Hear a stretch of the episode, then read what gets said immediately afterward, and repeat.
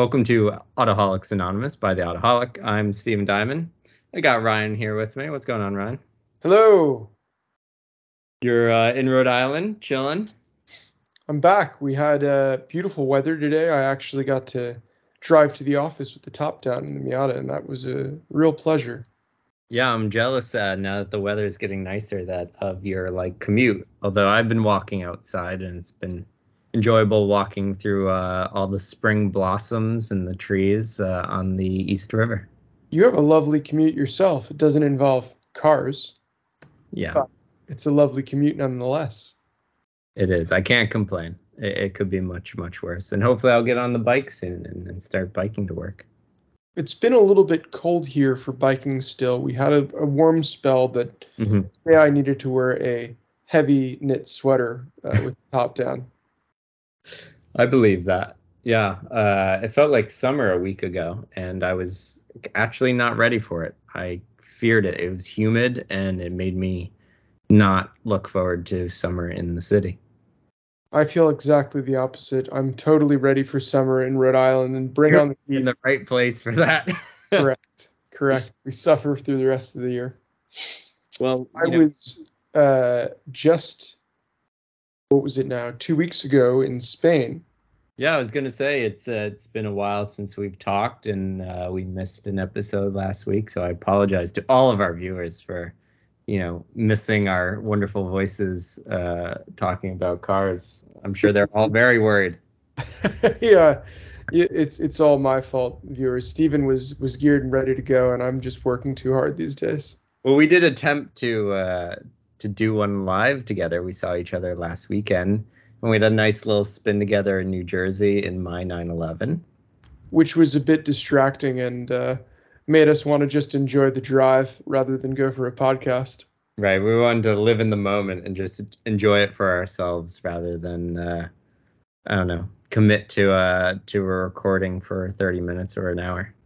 Every time I visit Stephen and drive in his 996, I'm always so jealous because it is such a cool car. And the more I think about it, I feel that he's made it into this really unique sort of classic tribute to more original air cooled 911s, even though it's a water cooled and it's a 996 that doesn't have the street cred like some of the others do.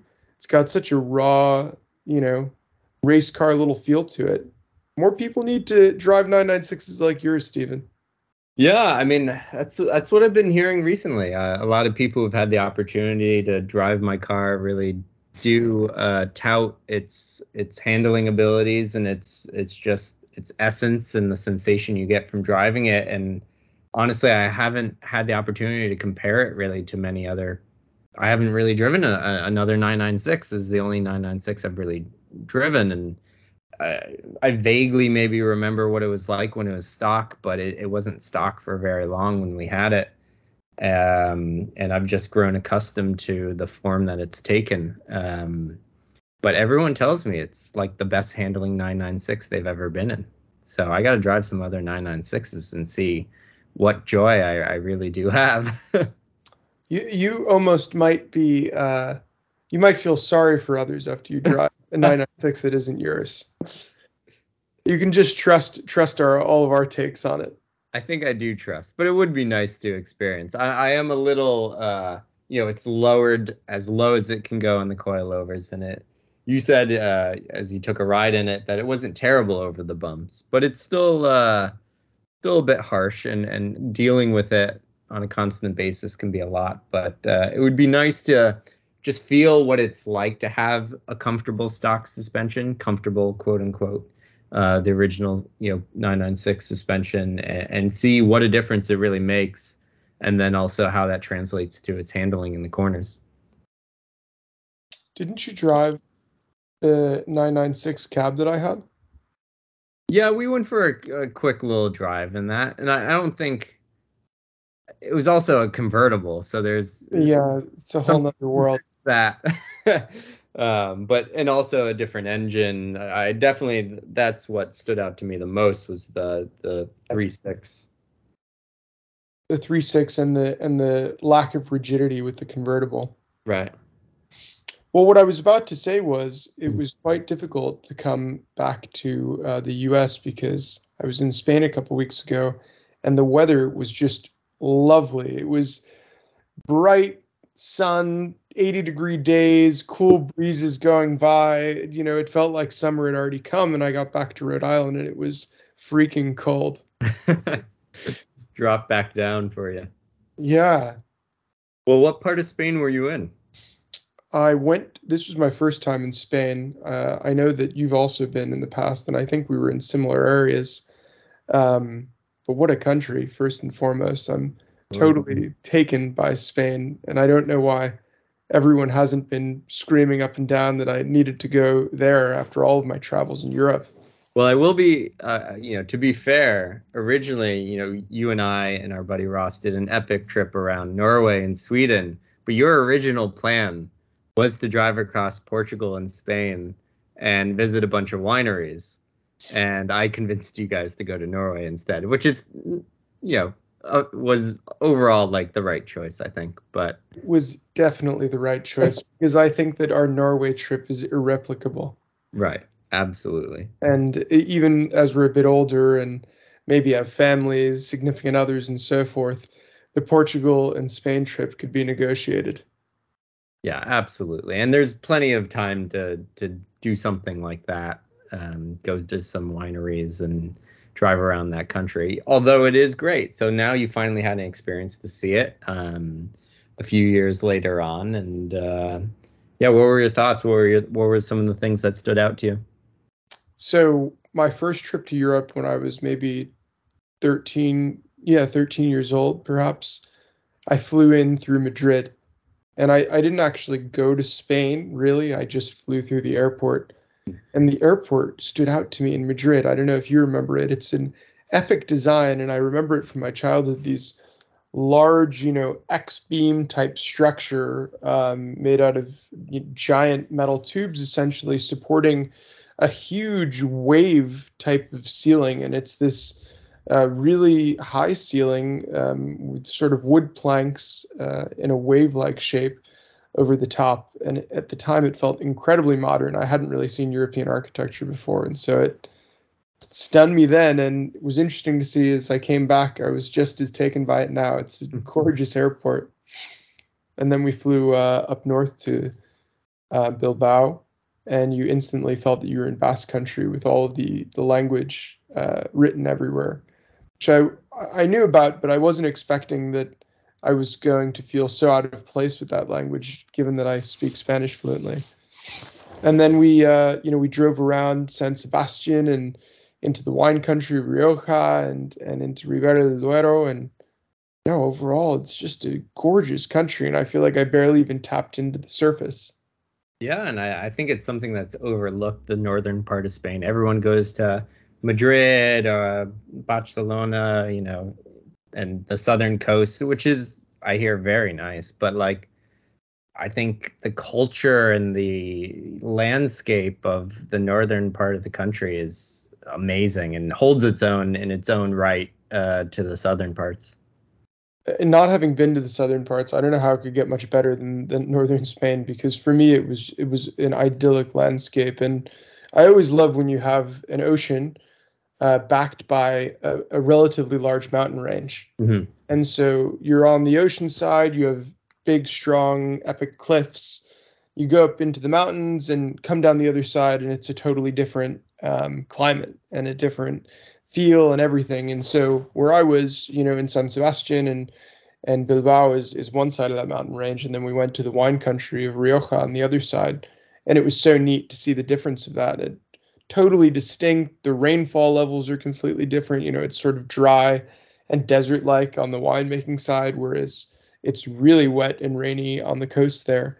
Um, you know, the Bay of Biscay is actually a really pretty coastline. Yeah. San Sebastian, I don't know if you went into San Sebastian. Yeah, I did. A cool, pretty town, right? We stayed in like one of the old grand hotels of the town. It, it was it was a neat experience. Yeah, we actually did very similar trips. I went to northern Spain for spring break, senior year of college, to visit a friend who was staying out there, uh, studying abroad. Um, I actually had two friends out there. Her and her sister were both out there, so I went to go visit them. Um, and actually, I never saw the Madrid airport. I actually took Lufthansa to Munich and then flew into Bilbao. Okay. Um, but uh, yeah, no, the the culture in Basque uh, country is is very different, but it feels you almost feel like you're in a new home when you're there. It's very welcoming. It's it feels very sure. Yes. Yeah. Um, it it doesn't feel so foreign, um, which is which was very nice. Um, and not your typical spring break spot, obviously, but I had a lovely time, and uh, I did a little road tripping myself. I did uh, a day trip out to San Sebastian um, we I was there for a few hours, so I maybe didn't get the same full experience that you did staying there. Um, but I also went to Pamplona right after and mm. spent the evening there. I didn't stay over, but a few hours in the late afternoon, and that town, that city is is amazing. I would say even more so than San Sebastian. But um, and then I did a whole coastal trip across the northern part of Spain over to uh, Santiago de Compostela, and then down to Porto, and then all the way across the country back to Bilbao. So that you went all the way out into Galicia. Yes, yeah, the the northwest uh, part of Spain. We tried some wines from that region, and I thought they were excellent. Hmm. I don't remember the grape; it was a unique grape of the region, but they were they were really really very nice. Did you have any of the Chacolí, the local white wine, very light from from Bilbao and and San Sebastian area? I'm pretty positive. Uh, the like the first morning I was there, I remember I was very jet lagged, very tired, and I think I slept in to like one in the afternoon or so. Um, and then my my friend got out of class, woke me up, and I had no idea what time it was. We went out and we went to a a local square and we got some pinchos and you know I, I had wine. That was like you just yeah. start the day with some wine and I'm pretty sure yeah that's what I it had. Was definitely Chacolí, which is great. I just bought it for some friends here the other night. But I would love to go do and replicate the drive that you did because I, I didn't feel that I got much of enough time on the coastline of Spain. Mm. I, I, think driving that coastal road must be amazing. Um, my wife tells me a little bit about it as well. She enjoyed that. She she spent some time there, but uh, going south over the mountains and, and into the the the driving roads of the different villages, I, it was just you know a little different than maybe some of the other mountain or country roads that I've been on in that they're a touch more open and less just like really obnoxiously tight roads, a bit more of sweeping corners rather than hairpins all the time. But I sort of enjoyed that. They all had a very nice flow to them, and you you just got into a really good rhythm driving them. And I'll tell you, my car ended up being a great companion for it. I was uh, I was impressed and surprised at, at the same time. I ended up with a, a new Golf uh, wagon, and you know I think I've uh, spoken a little bit poorly about the new Golf here on the podcast in some past conversations, but I'd say that it uh, it it really impressed me and and uh, you know made me made me question some of the uh, poor press that it's getting. Do you think because it was a wagon, the characteristics of it were a bit different, and so maybe caught you off guard in that sense that it was a, ultimately a, like a different driving experience? I suspect not very much. I, I, I, bet that the Golf and the Golf wagon drive pretty similarly. It seems to me that they literally just tacked the boot on, and and the rest is exactly the same, and you would just have an ending line to the car. Uh, because I actually looked it up. That's exactly what they did. The wheelbase doesn't change. so uh, no, but what what did impress me was the motor. You know, I haven't driven many modern diesels these days because they're kind of going the way of the wind. And, you know, it only had 115 horsepower and we loaded it up with four guys and plenty of wine. And it was just so effortless in a way. Sometimes um, economy cars have engines that make you struggle especially when when you're loaded up with people and and it just kind of makes the experience a bit less enjoyable. But the little Volkswagen diesel paired with a really slick six speed probably the best transmission I've ever driven in a Volkswagen. Hmm. you know Volkswagens tend not to have the best shifters. They're they're compromised. This was excellent very almost BMW-esque uh, in a way a little less of that rubberiness that you get in BMW The- but- very different from you know the Jettas that you've had, the manual Jettas and everything. Yes, definitely different. And and smooth, right? They they made the inputs feel a bit more upscale than I was expecting. And they should, as I told you earlier, could not believe the price of this vehicle. Base Golf, base engine 35.5. It's a lot of euros. Yeah, it's a lot of money for for kind of pretty much an entry level car. That should be you know the the go to kind of family European family choice car to to have in the in the drive. I wonder how much cheaper the uh, Seat version would be. Hmm. I was sort of hoping for a Seat, given that I was in Spain. That's what I reserved on Hertz. Oh, yeah, it's part Uh, it's a Seat, yeah. of, well they're they're so popular that maybe they were all taken out, so you didn't have that opportunity to to drive one. What company did you rent through? So I first booked through Sixt, and I couldn't confirm like any car that I wanted. They wanted to give me an automatic, so I nixed that, and I went to um, Avis, and uh, Avis had uh, this uh, great deal. It was half the price of Sixt. Hmm. But when I got there, I started talking to them about what cars were available, as I always do. And they said, yeah, well, we have this Golf or an Opel Corsa. And I was like, definitely don't want the Opel. Give me the Golf. And uh, she goes, yeah, the Golf 68,000 kilometers or something. And I was like, whoa, you don't have anything newer. Because usually you rent cars without many kilometers and they're shot, the rental cars. They're just beat to shit. Hmm. But she didn't. You know, she said they're having some trouble getting cars now. Maybe that's why I was having difficulty with Sixt. And I'll tell you, that was sort of a nice part of the experience for me because the golf stood up it felt rock solid and and i was so impressed with how nice everything was after 68000 you know rental kilometers Yeah, that's uh, not something you usually get. I'm trying to remember how many kilometers were on the car that I rented when I was there. Now, I was back there in 2015, and I too had a diesel, uh, and it was a hatchback, but it was the 118D. So it was a BMW 1 Series hatchback diesel uh, manual. I- I'm pretty sure it was a five speed manual. I'd, I'd have to double check. Um, but uh, I had a generally a good experience with that car too. I had uh, I, there was a sport button, and I felt like that kind of taught things up a little bit, and you could have some fun in the car still. But uh, not was- only the sport button didn't it have like the sport comfort eco yes, the mode selector yeah yeah exactly. just Uh, to the left of the shifter Yes, yeah. So it was it was nice. I, I used it to my to my needs. If I was on a long highway drive and low on fuel, I pop it into eco maybe a little bit. But most of the time, I'm pretty sure it was in sport. yeah i i couldn't could envision that You've had some experience in that car as well, right? I have. I've I've rented them maybe four or five times actually in Europe. That the reflecting back on your memory of that, I was saying it's you know sad to see that time gone by. It was always nice to go fly into Europe and get a cool manual transmission rear wheel drive BMW as your rental car. And you could sort of count on it. The one series was always available everywhere in Europe. It's like the Tesla Model 3 of today, but back you know back then in Europe. So depressing. That's terrible.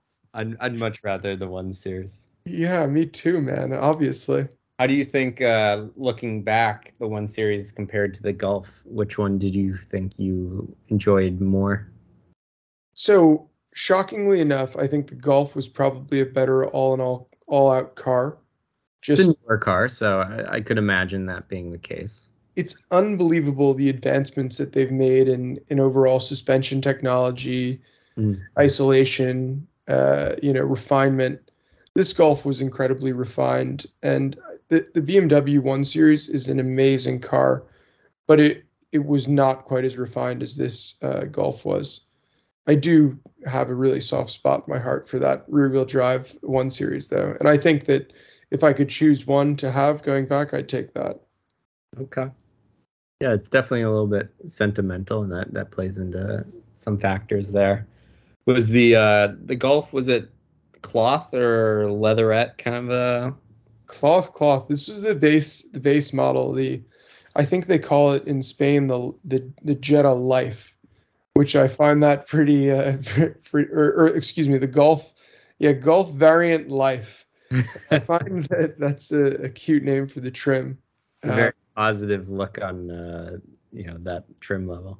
Yeah, and you know the only other thing I was going to say about it was that the Mark we're on the Mark 8 or Mark 9. I think it's the Mark 8. Yeah, Mark 8. Yeah, the Mark 8 has got received a lot of bad press for the touch buttons, right? It, you know, it doesn't have the whole standard um, climate control and everything with with physical switches. And I will say that it was better than I expected, substantially so actually. The the functionality was pretty great, but it is just a little less pleasant to be missing a knob to turn the volume on or to just not be able to quickly adjust the climate control. You have to change away from the map to change your climate control. And what if you don't know where you're going, right? And so it, that that's not ideal. But this one did have um, regular buttons on the steering wheel, which definitely made it a little better. I know some of them have touch buttons on the steering wheel as well, which I don't think would be so nice. And did it have enough space uh, for your other passengers, especially in the back? huge. It was massive in the back, which I sort of wasn't expecting because I remembered the Golf as being sort of small. But perhaps they adjusted the rear seat location for the variant to make it a bit more spacious. Yeah, you need. They wanted to fit plenty more life in that car, so that made some extra room. The one series I recall, the the rear seats not having a lot of leg room. No, those are practically useless. But you know, it's the price you pay for a rear wheel drive sports car in your family hatch, you know? Right. It's maybe for the young kids while you could still have a little fun, but some practicality kind of a thing. What was the uh, best road you drove on with that car while you were there in Spain? Honestly, it was to my memory. One of my kind of qualms that I have with that trip is I felt less. I think it was like the first time maybe I traveled on my own, not in a uh, controlled setting. I wasn't with a group. I, you know, I went to Europe by myself, met up with my friends, so I was a little less confident, really venturing out too much. Um, so I pretty much stuck to the highways on all my journeys, and I do regret not going on more country roads and experiencing more of those uh, you know B roads to get from place to place. Um, but I did cram in a lot in a short period of time, so kind of had to. But I do recall driving back from Pamplona to Bilbao, gorgeous stretch of highway that was you know curvy and, and windy and just nestled by the the rolling hills of Basque country and the sun was kind of setting behind behind those mountains and uh, you know, it was just you know the music with the the the setting and the light and everything. It was one of those moments that gets ingrained in your head of just bliss, you know. Um, and I don't recall the the highway, but it was probably whatever the major highway is uh, or road to from Pamplona to to Bilbao. But that was probably the best drive I had. The worst I can tell you was the 10 hour drive I did from Porto back to Bilbao. That was a long boring drive. Did your passenger uh, do any of the driving as well? No, it, I got a manual, so it was all me. Lauren, my friend, did not know how to drive manual, and she was very nervous going into it. She's like, "Steve, we have to get an automatic because what if something happens to you and and you know, I need to drive and I can't drive a manual?" And I go, "No, no, no, everything will be fine. I I'm getting a manual, and I will drive everywhere." She's like, okay, if you're sure. well, it's funny. On this trip, I did the same thing. I, I didn't even none of my passengers drove manual, and I didn't even take it into consideration that I would get an automatic. said, oh well, I'll just drive everywhere, and and it was nice. But a ten hour drive back from Porto, that's a big commit. Yeah, I'm still amazed to this day that I did that long of a drive on my own. Were there any coffee or cigarette stops? yep. There was. We did have a nice long stop. Um, I wish I remember the town. Um, kind of middle of the country, middle north of Spain. Uh, it was a nice town. Um, and we stopped, and I didn't drink coffee at the time, but I remember getting churros and hot chocolate. and it was the hot chocolate there is literally melted chocolate. Um, so very thick, very rich, um, and it was very good. And it, it did help me a little bit. And and music definitely played a, a big part. I had to bump some like Vampire Weekend or something to to keep me amped up. Yeah, I, I, feel that. I was getting a little tired on my trip, and, and I didn't do any 10 hour rides. But my passengers sucked. They were all falling asleep every time we were, we were driving. I can imagine after uh, a few wine tastings, uh, dozing off on the road.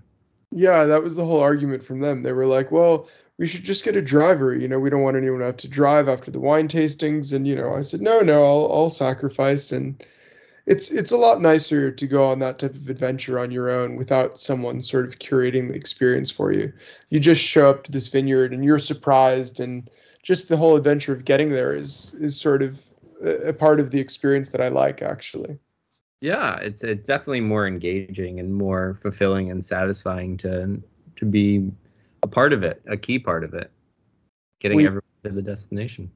We ended up at one of the vineyards and I didn't uh, follow the Google Maps so well. My Google Maps was a little laggy in Spain. I don't know why.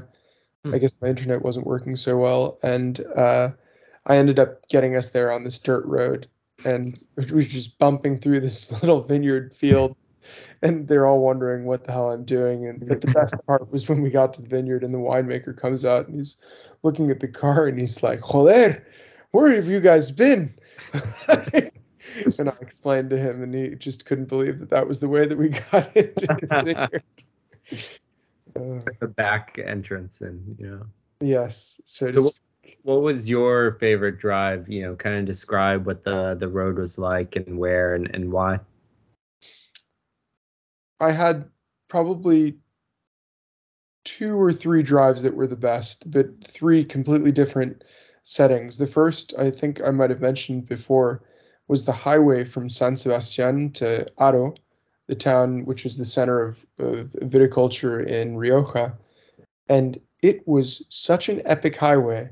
I, I, kept saying to everyone, I said, this could be in Switzerland. Mm-hmm. I didn't expect Switzerland like majestic landscapes in Spain. And the, the other thing about it was the road was pristine. It was perfectly right. paved, so smooth, no garbage. Everything was perfectly clean. It, you know, Spain shocked me in that way. It's it's a much cleaner country than France, for example, or mm. Italy, right, where there's a lot more chaos. I think, and I, I, sure Spain and Spanish culture is chaotic in its own way, but there seems to be some level of order and, and respect more similar to the Germanic countries that totally surprised me. And so, this highway, you know, relatively modern blasting with through the mountains with lots of tunnels and coming out of the tunnels to just these most incredible landscapes was epic for me and uh, and probably one of the all-time best highways I've driven on. Wow. Yeah, I would have liked to have been a passenger for a few minutes there just to look around because it was so gorgeous. You mentioned the rolling hills of Basque Country. It it's there's sort of just like layers of these rolling hills and and as you go through them they're they're all just you know different and interesting in their own way. No, for sure. And I wish I had an opportunity to kind of drive more in them or through them than I did, but I did admire them uh, from afar a little bit. You know, you mentioned the highways, and one thing they were very clean, very pristine, very smooth, and I think I know why. You know, I didn't know this going into it, but I understand that I guess a lot of European highways can be very expensive. because they do have a lot of tolls and the tolls can be very pricey, especially if you're on a single highway for a long period of time. Um, and I didn't find this out until after I had gotten back, returned the car, and gotten all my toll charges associated with the car. Um, you know, I think it was like over a hundred euro for all the the tolls I drove in the six days I was there. Um, and I was shocked, but I guess it's worth it for those types of highways. I think it's totally worth it. And the first time that it happened to me, I was actually in a one series mm. and driving through Croatia, and it was this brand new highway. There was no one on it, and we were going really fast. And uh, at the end, I think it was like 45 or 50 euros for just the one highway. I said to my dad, "This is a toll. We pay like 35 cents on the Garden State Parkway." you know, I was, I was so yeah, ignorant. How shitty is the Garden State Parkway? Right, exactly, exactly. So I, I think they're definitely worth it. And I did notice that I paid a lot of tolls in Spain on these roads, and yeah. Google often gave me the toll-free option. Nice and uh, they were nice too, but not as quite as nice as those toll roads. Yeah, and then the other thing I think we both were talking about a little bit that we noticed when we were there is how orderly everyone is in terms of driving, uh, especially on the highways. Very strict and very regimented to the rules. They move over to the right, they stay in the right lane, only use the left to pass, and immediately get back over. It is civilized. Yeah, it it shocked me and it was so pleasant and i remember i flew back into boston and i was just i wanted to cry well it it is unbelievable that shell shock you have when you come back i remember when i lived in germany and i spent you know 3 months there and i was like 18 or 19 and i didn't really know what i was doing but i got so used to the way everyone drove there and I got back and I'm in my little red Golf TDI driving up from New York to to Rhode Island. And I was totally flabbergasted about the way everyone was driving on the road. And I recall I didn't even drive fast because I was so shocked by it all. I put the cruise control on like 65 and sat in the right lane. Yeah, I think I'm. I mean, I was in my diesel Mercedes at the time too, but I'm pretty sure I did the exact same thing. I just wanted yeah. to keep my distance away from all the the chaos and unor you know unorganization of it all you know no it, it was so nice and and uh, I, I noticed in spain everyone drove pretty quickly. Yeah. So they weren't driving like crazy but they they were all moving. Yes. There wasn't this major differential in speeds of cars. I think that's the other reason it didn't feel so crazy because everyone was just kind of accelerating. Europeans seem to know how to do that. I was just gonna say everyone seemed competent. yes, more confident. Not schmoes here in the Northeast. Yeah, what a shame that we've we've done this to ourselves, Americans. yeah. Well, the one thing that uh, also got me on the highways is if the tolls didn't get me, I did get clipped by a speed camera on the outskirts of Bilbao, and I actually, I'm pretty sure I got it after my 10 hour drive back from Porto, and I was just so tired. There was some traffic on one of the ring roads, and maybe for a spit it opened up and I got on it, and it was just the wrong time to get on it, and uh, I got a I got a ticket in the mail about a week or so after I got back home, and uh, I think I tried to not pay it for a while. I don't even know if I did pay it. I don't think I did pay it. I have a strict policy against paying tickets in Europe. Yeah, I was like, what are they gonna do? When am I ever gonna go back to Bilbao? And how do they even know that you got it? Where's their proof that you received the ticket? the mail system isn't that good. You know, you never know. It fell off the boat. Exactly. That's that's been my policy, and so far it's worked. They keep renting me cars in Europe. I haven't been, I haven't been banned quite yet. Yeah. but I have to say, after going there, I will make fun of you a little bit because I've never been to a country where they so um, overtly tell you about the speed cameras. They, they have a standard massive sign every time there's a speed camera zone. Like you cannot miss it. It is so big. That's true. And, and more of the like the open highways, it was a lot easier to see that sign. You're you're going fast. Once you see that sign, you slow down to what the speed limit is You go past the camera, and then you speed back up again. And I, I prefer that probably to the random police officer sitting on the side of the road ready to clip Yeah. you with a speed gun. But it, it is difficult kind of in the city areas. There's a lot going on, and uh, I think it's a lot easier to get caught by some of those things. And uh, you know, now in New York City, all the the cameras are on 24 seven. So uh, I've I've already gotten tickets here in, in New York for driving 11 miles per hour over the speed limit in a school Yeah. zone Saturday morning. Well, I, I'll do, I'll do you one better. I got five miles per hour in a school zone uh, at midnight. Yeah, in in Rockaway Beach. You gotta watch out for those kids at midnight, man. You're crazy. and it was through it was with a company car so the the the, the administrative ladies see, keep sending me emails like you haven't paid your ticket to new york city. And i'm like i don't want to pay them for this you know? It was but i had to do it. yeah. i was going to say i, I forgot to mention this about the uh, the volkswagen that i rented. You know I, I compare any volkswagen group product to the audi q3 that i owned and this was far and beyond a superior product to that which which does impress me. The the difference was astonishing. It was just as sophisticated, it had a nicer ride quality. It was smoother on the highway. The powertrain was definitely smoother. Um, just excellent overall, and and the Q3 was felt a lot more deficient in that sense. Are they the same chassis? Good question. Maybe it's the MLB. I would think that they would be. Does the A3 and the Q3 share share the same chassis?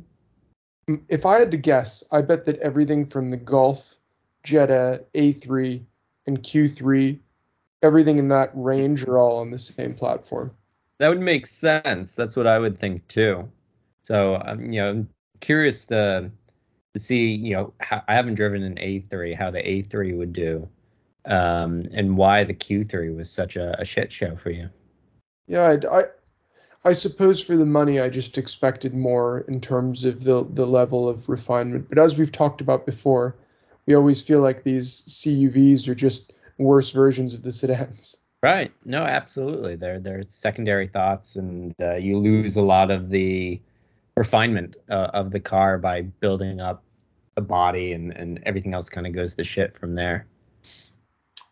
So, to close things off on this little Spain experience of ours, Stephen, Yeah. How does this uh, BMW stack up in your portfolio of rental cars? You know, I, I feel that maybe this was one of those earlier formative rental car experiences for you.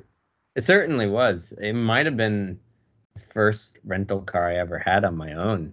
Wow. Um, so it was my rental car virginity out there. um, I would I would rank it pretty high um, in terms of just the overall experience and the.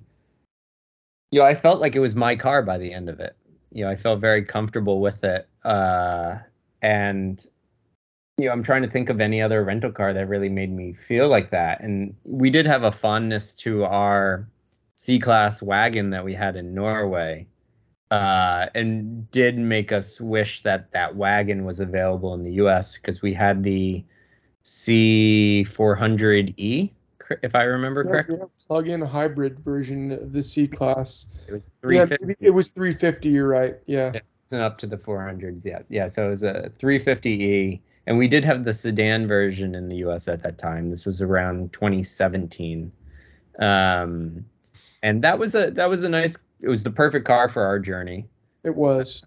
Um, it fit with the Norway vibe, being a, a hybrid, a plug-in hybrid, and everything. And while we didn't have much juice for the majority of our our journey, um, it was uh you could still feel the experience of the electric motor kind of aiding when it can um and uh yeah it made us wish that the wagon was available in the us but i would say yeah the one series i think was a lot more characterful obviously. It was a manual um and just being a little bit smaller and sprightly um i think it was definitely a charming and great rental car to have. Well, I, I, have to agree. You know, my one series experiences definitely stand up to the test of uh, to the test of time, And as nice as this Golf variant was, I don't think it was one of the most interesting rental cars that I've had. I would say that it was one of the more competent. You know, I, I it was it was all around good, and it suited Spain. I, I noticed that the the general manner of course on Spanish roads was not to be flashy or too crazy. It was just sort of everyone going with the flow. Yeah. And I liked that about this car. I fit right in. Yeah, I felt the same in the, in the BMW too. Mine was kind of black on black. It was not standoutish. It didn't have large wheels or, or you know kind of loud wheels in any sense. Um, I just felt like I was in a diesel hatchback, you know, along with everyone else. Except I did have a big Sixt sticker on the back, which screamed, "I'm in a rental car." Mine didn't, thankfully, but you know, just based on the uh, there were a few little stickers next to some of the damages on the car, and that that screamed it. But anyway, I would say, uh, you know, Spain, Autoholic recommended. Highly. Uh, and I think that maybe we will have to do that boys trip uh, to Spain and Portugal all over again, and, and see what you think of it this time. Yeah, indeed. We'll have to do it in a one series diesel hatchback. They're still available. Yeah, we could find something else a little bit more uh, characterful and charming, I think. Well, it'll be tough as time goes on for us to carry on renting manuals. That is true. Sad but true. You never thought Europe would kind of go that way, but it seems like it is. Yeah, it is. It definitely is. I remember the fight in Norway trying to get us a manual. I wasn't there for that, but that's a story for another time. For another time. Well, thank you, Stephen. It was lovely talking to you today, and uh, glad we could share both of our experiences about Spain. Yeah, it's nice reminiscing. Thanks everyone for tuning in to another episode of The Autoholic. You can find us on Instagram at at the dot autoholic. Um, and yeah, stay tuned for hopefully some more autoholic episodes, podcasts. Maybe we'll get back into the weekly flow and uh, yeah, have another episode for next week. Talk to you guys soon. All right, ciao.